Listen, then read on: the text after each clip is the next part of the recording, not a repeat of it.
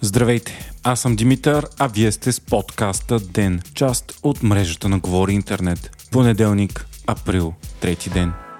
При почти 100% преброени бюлетини, резултатите от петите парламентарни избори в последните две години са факт. Големият загубил, безспорно е коалицията Продължаваме промяната Демократична България, която не само не успя да постигне амбициите си да спечели мнозинство, но дори не стана първа политическа сила. С 24,6% от вота, новата коалиция финишира на второ място и губи 70 000 избиратели спрямо сумарния резултат от предходните избори, когато ПП и ДБ се явиха отделно. Най-голямата част от тях, около 30 хиляди, влели се в възраждане. Пиров победител отново са ГЕРБ, които взимат около 2% повече. 26,5%. Безспорен триумф постига проруската популистка партия на Костадин Костадинов Възраждане, която събира цели 100 000 гласа повече спрямо октомври миналата година и вече е трета политическа сила с 14,2%. Следват ДПС с обичайният си резултат, този път 13,5%, а пети са все по-силащата се под управлението на Корнелия Нинова БСП с 8,96%. Изненадата е и възкръсването на има такъв народ на Слави Трифонов, която след като през 2021 бе първа политическа сила, а на предходните избори дори не влезе в парламента, сега е шестата влизаща в парламента партия с 4,2%. Под чертата остават Български възход и Левицата. За сметка на това, ако опцията не подкрепям никого бе партия, тя щеше да изпревари Итана и да влезе в парламента като шеста политическа сила с рекордните почти 109 000 българи, които са отишли до урните само, за да кажат, че не харесват никоя от партиите.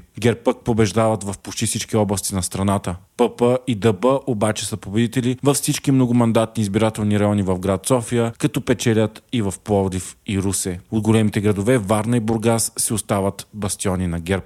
Вотът от чужбина пък традиционно печели ДПС, най-вече заради гласовете от Турция с 36,75%, като втори са ППДБ с 26,76%, следвани от Възраждане.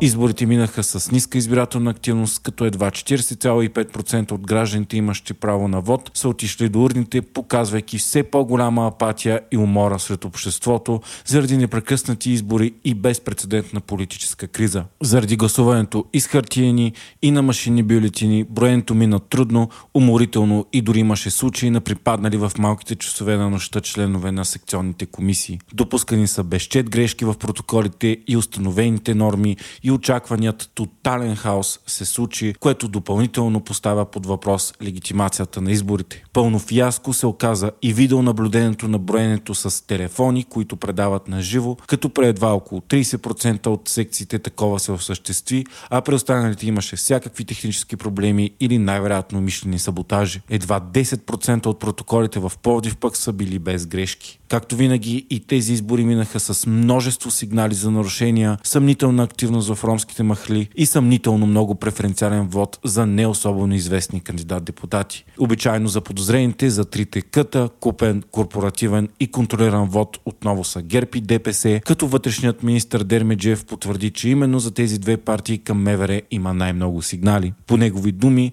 увеличението в сигналите за нередности в изборния процес е 100% спрямо изборите на 2 октомври 2022 година. В обобщение, изборният ден приключи с лош превкус за съмнения за сериозни манипулации на вота и трудно даваща легитимност на когото и да е било изборна активност. За сметка на това обаче, по всяка вероятност, най-лошото те първа предстои. По всеобщо мнение на политолози и експерти, политическата криза продължава и правителство едва ли ще има. Като най-вероятна коалиция се води вариант за ГЕРБ СДС и ППДБ обединени заради евроатлантическата си позиция. Връждата между тези две коалиции обаче е толкова голяма, че подобен сценарий продължава да изглежда невероятен. Самото съществуване на продължаваме промяната пък се дължи на желанието за промяна на корупционния модел на ГЕРБ, а само преди една година по времето на Кирил Петков бе арестуван лидерът на ГЕРБ Бойко Борисов. Затова и най-вероятно такава коалиция би била и сигурно политическо самоубийство за ППДБ. Друг сценарий пък е ГЕРБ да се колират с естествените си съюзници от статуквото ДПС и БСП. Това обаче също би отблъснало много от избирателите и на трите партии и вероятно би провокирало протести. Възраждане пък, както винаги твърдят, че биха имали правителство само със себе си, а Итана на Слави Трифонов се доказа като напълно непредвидим и ненадежден антисистемен партньор, който е против всички.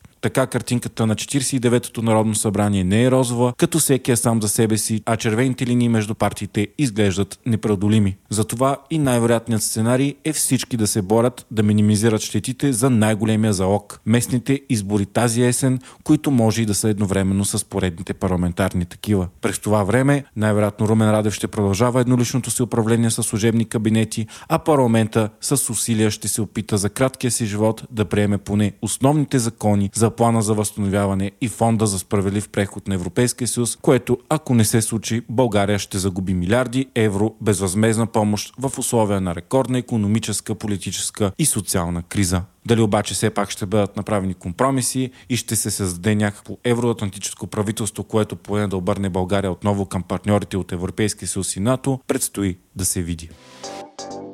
Вие слушахте подкаста Ден, част от мрежата на Говори Интернет. Епизодът подготвих аз, Димитър Панайотов, а аудиомонтажът направи Антон Верев.